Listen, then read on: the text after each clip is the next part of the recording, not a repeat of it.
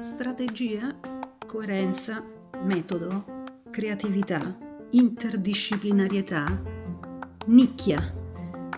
Queste sono alcune parole eh, su cui mi sono trovata a ragionare molto ultimamente, anche grazie ad alcune letture che ho fatto e devo ammettere che non sono brava a seguire alcune regole eh, e eh, alcune forme di disciplina, no? come quelle del piano editoriale per cui ho registrato ormai parecchie puntate di questo podcast, eh, ne ho visti i numeri, ecco magari qualche giorno mi sono un po' fissata sui dati e, eh, e un po' per natura, un po' per indole sono stata portata a divagare, a leggere, ad approfondire, a, ho seguito poi chiaramente anche dei progetti.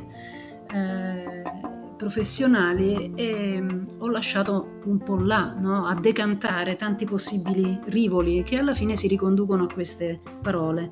Quindi non so dirvi di cosa parlerò veramente in questa puntata, però in effetti il filo conduttore che mi porta a fare altri ragionamenti con voi è quello del marketing di nicchia. Ma vediamo che cosa significa veramente trovare la propria nicchia. Ecco, dicevo, eh, cominciavo con questa riflessione sulla mia incapacità di seguire un eh, rigido e disciplinato piano editoriale, quando in realtà tutti, eh, per quanto riguarda la produzione di contenuti nel web, raccomandano eh, di avere eh, dei contenuti prodotti con un certo formato, eh, pubblicati con una certa frequenza regolare e alla fine il proprio pubblico, il proprio seguito, la propria audience si trova ehm, perseverando nella produzione di buoni contenuti. E qui devo ammettere appunto la mia prima, la mia prima pecca, io non sono tanto perseverante. Eh, mi innamoro di determinate materie, eh, vengo sommersa da tanti stimoli e poi cerco la mia personale bussola per districarmi tra questi, tra questi stimoli. E quindi questo mi porta a fare anche delle lunghe pause, eh, ma lo strumento del podcast è abbastanza flessibile e, e non ho poi l'ossessione di dover vedere crescere questa audience, anzi vi confesso in tutta umiltà i miei numeri che sono circa 4.000 eh, ascolti, eh, che non significa assolutamente 4.000 persone. Eh, questa piattaforma mi dice che la audience stimata è la bellezza di 20 persone. Non so come questi numeri si possano parlare, onestamente. 20 persone che hanno ascoltato 4.000 volte, wow, eh, mi danno l'idea di un piccolo gruppo sparuto ma molto interessato, molto coinvolto, molto fedele, però probabilmente sono io ad interpretare male questi numeri, a capire male queste piattaforme. Del resto, anche questa è una mia umile confessione, non sono un analista, non sono una data scientist, non sono una scienziata dei numeri e dei dati e credo che i numeri restituiscano soltanto una piccola parte della, re- della realtà, il resto dobbiamo mettercelo noi come pensiero, come testa, come analisi e, e, interpretazione di questi dati. Questa è una delle tante riflessioni che ho fatto ultimamente. Il marketing è sempre più guidato dai dati i dati sono assolutamente necessari, ma i dati probabilmente non sono sufficienti. Sono una base necessaria ma non sufficiente per interpretare la realtà. Il resto, l'ultimo miglio, dobbiamo mettercelo noi con eh, la nostra strategia. Eh, non possiamo seguire ciecamente dei numeri. Eh, ecco perché è ancora più importante nell'era del marketing guidato dai dati avere una solida strategia alla base e questo è sicuramente uno dei punti più coerenti che continuo a ripetere, uno dei tormentoni che vi sto martellando nella testa. Ma tornando a questi piccoli numeri, ecco, potrebbero essere molto scoraggianti eh, rispetto a podcaster famosi, eh, ma non è il mio obiettivo diventare famosa, il mio obiettivo è fare qualcosa di utile per qualcuno e per me stessa innanzitutto perché studiando, parlando e mettendo in ordine, mettendo in fila alcuni concetti, questo aiuta anche me nell'elaborazione poi dei miei progetti eh, e, e, delle, e, delle, mie presentazioni per i clienti e, e così via. Questi piccoli numeri quindi eh, mi conforta sapere che, che, che, qualcuno di voi si prende la briga di scrivermi e, e, dirmi che ha trovato molto utili alcuni miei contenuti. Sapere di essere stato utile a qualcuno è sicuramente qualcosa che dà motivazione e la motivazione è l'elemento fondamentale che ci porta a, a perseguire e, e, a perseverare no, nei, nei nostri progetti. Alcune letture che sto facendo che parlano di tutte queste cose che vi ho buttato un, un, po' così alla rinfusa sul tavolo oggi. Sto leggendo Anna Maria Testa, che è sicuramente un'istituzione, un'autorità nel mondo della comunicazione, ma a suo merito mh, va detto che non è una guru affetta da fissità monotematica, è una persona che si interessa di tante cose e questo traspare da tutti i suoi scritti, da tutti i suoi testi. In questo momento sto leggendo Il coltellino svizzero, che è appunto una raccolta di articoli molto interessanti su creatività, interpretazione, percezione della realtà, motivazione, appunto, eh, imparare ad imparare, imparare a strutturare un problema per poi trovare tante possibili soluzioni, imparare ad aprire la mente. Questo è il messaggio più importante, secondo me, che questa autrice ci può dare. Ma ho letto anche un libricino eh, molto piacevole e, e anche questo può essere di ispirazione a qualcuno di voi. Si intitola I contaminati. Eh, l'autore è Giulio Xaet, eh, cognome difficile, scritto X-H-A-E-T. E questo seguendo la linea di pensiero per cui è bene specializzarsi, è bene trovare la propria nicchia, ma è anche bene contaminarsi, non rimanere infilati in queste competenze verticali che al giorno d'oggi non sono appunto sufficienti. Come dicevo prima, l'analisi del dato non è sufficiente. Un ingegnere, mm, un informatico deve probabilmente saper parlare anche con un filosofo. Perché no? Eh, a proposito di filosofia, potete seguire la scuola di filosofia e immaginazione di Maura Gancitano e Andrea Colamedici. Ho letto il loro libro eh, La società della performance e anche quella è, è una lettura piena di spunti interessanti e vi mostrano le loro conversazioni, le loro chiacchierate quasi come se fossimo tornati uh, all'epoca dei peripatetici, no? Uh, passeggiando, camminando virtualmente insieme a loro, vi mostrano che appunto la filosofia non è una scienza per pochi appassionati addetti ai lavori, ma è un metodo, un modo di guardare al mondo, un, un modo di approcciarsi a, a tutto, alla realtà che ci circonda, alle relazioni da cui possiamo trarre una serie di utilissimi insegnamenti, come quello appunto di aprire la mente alla contaminazione. Altri argomenti del momento? Il social super figo Clubhouse. Non ci sono dentro perché non ho Apple, quindi oggi è il giorno delle confessioni. Vi confesso che non ho Apple e non ho intenzione di prendere un iPhone, quindi quando i signori si decideranno ad allargare anche ad Android, probabilmente andrò a curiosare e, e, e vi dirò cosa ne penso, anche se la mia opinione vale quello che vale, perché è chiaro che se c'è un Elon Musk all'interno di Clubhouse, questo ha determinato una, una, una rapidissima escalation di questa, eh, di questa applicazione.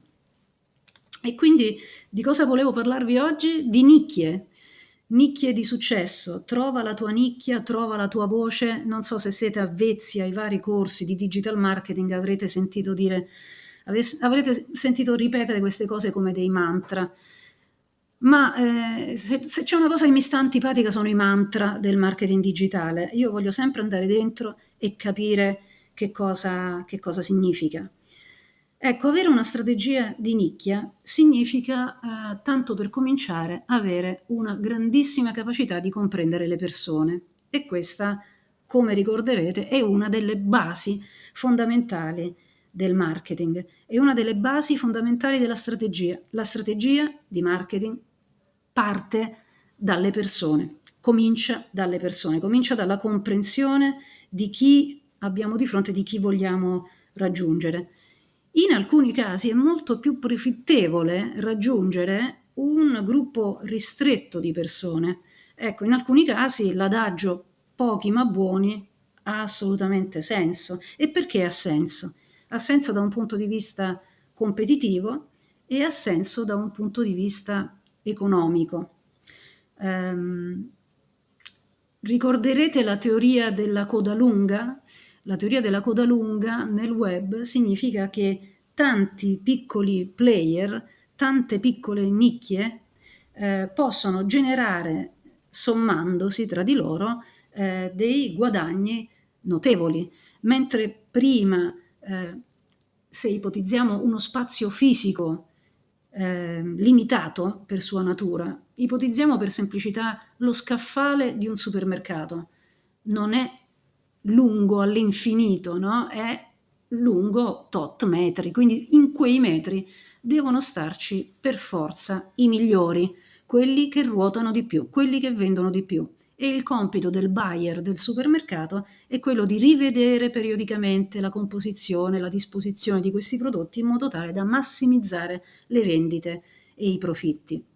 Il web è uno scaffale infinito in cui io posso trovare tutto, non c'è più la limitazione dello spazio fisico e, e questo ha fatto cadere una serie di barriere, le famose barriere all'entrata, quindi teoricamente anche io posso mettermi a vendere eh, l'olio d'oliva che faccio con i 20 alberi eh, del, del, della mia tenuta, ok? E posso trovare dei compratori, posso trovare una nicchia.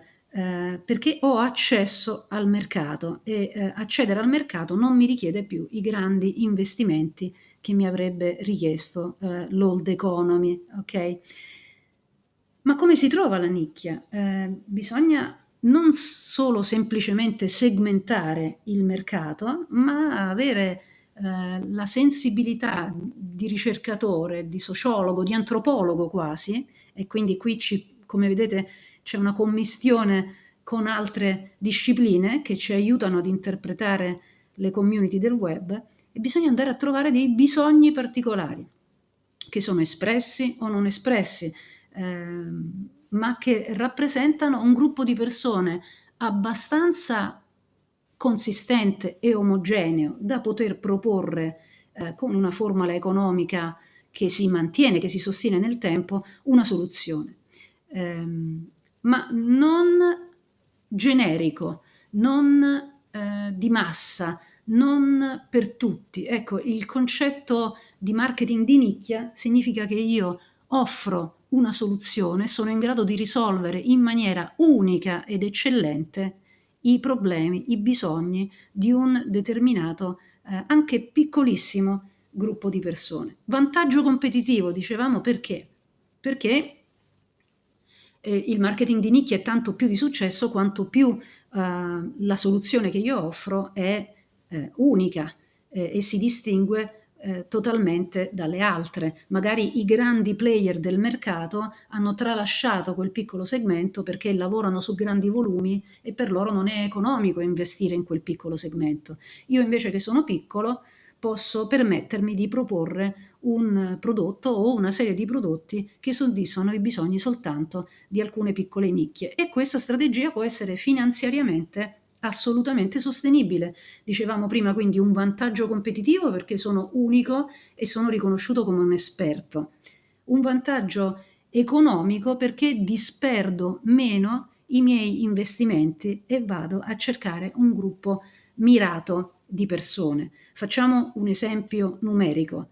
Nella pubblicità di massa io spendo tanto per raggiungere eh, tantissime persone e eh, su questo numero molto elevato di persone mi aspetto che ci sia una certa percentuale di persone che eh, sono interessate e che alla fine riesco a convertire. Quindi avrò un determinato costo per conversione o costo per eh, acquisizione.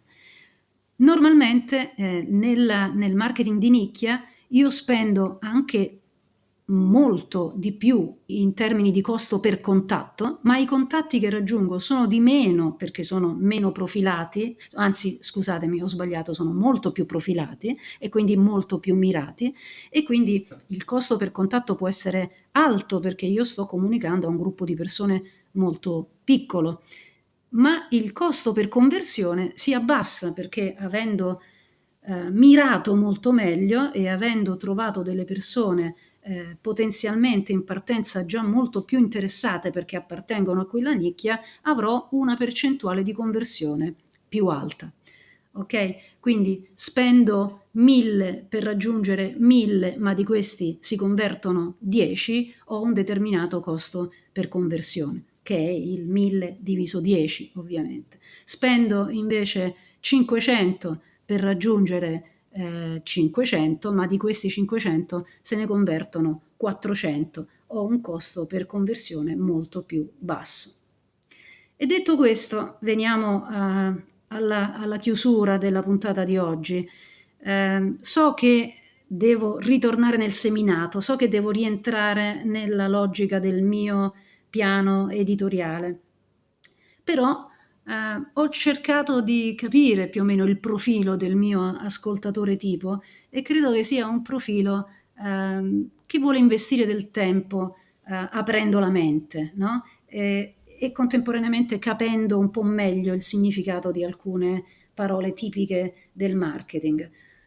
L'importanza di avere una buona strategia, questa è la parola più importante per me, eh, la eh, strategia, eh, l'importanza di farsi venire delle buone idee che siano coerenti con la strategia. Perché? Perché i tool digitali, ecco il social network del momento, oggi è Clubhouse, domani sarà il prossimo e così via, i tool invecchiano rapidamente, evolvono continuamente. Siamo in uno stato di principiante perenne, per cui non facciamo in tempo di imparare dei tool, che ne è arrivato un altro. Eh, e quindi dobbiamo saltare continuamente da una cosa all'altra. Eh, stando in questa mentalità e in questo stato di principiante perenne, non è importante imparare i tecnicismi. Se voi approcciate il marketing digitale come un continuo imparare l'ultimo algoritmo della piattaforma business eh, di Facebook per gestire le campagne, Secondo me non state facendo marketing digitale, state facendo una serie di tattiche e di esecuzioni. Quindi per fare marketing e per fare branding e per fare strategia non esiste una strategia digitale. Chi vi parla di strategia digitale fa riferimento a tante possibili esecuzioni, a tanti possibili tool e teniamo sempre presente che i tool appunto invecchiano, ma le buone idee no. Quindi conviene investire il nostro tempo in strumenti di comprensione, di elaborazione delle strategie che ci permettono di farci venire buone idee. Poi ci sarà sempre tempo e magari ci sarà il professionista, l'esperto, lo specialista che ci indicherà il tool migliore per realizzare quell'idea. Ma appunto è soltanto un tool e nel mondo in cui viviamo oggi non dobbiamo più imparare dei tool, dobbiamo imparare le strategie eh, che ci sono dietro. Con questo vi lascio, vi saluto, vi prometto che nella prossima puntata riprenderò il filo del discorso. L'ultima volta avevamo parlato di brand story e riprenderò a parlare di strumenti esecutivi, ma sempre visti dall'alto, sempre visti con questo tipo di ottica eh, quasi filosofica, oggi mi va di parlare per contaminazioni e per suggestioni, come si dice. Grazie del vostro ascolto, alla prossima.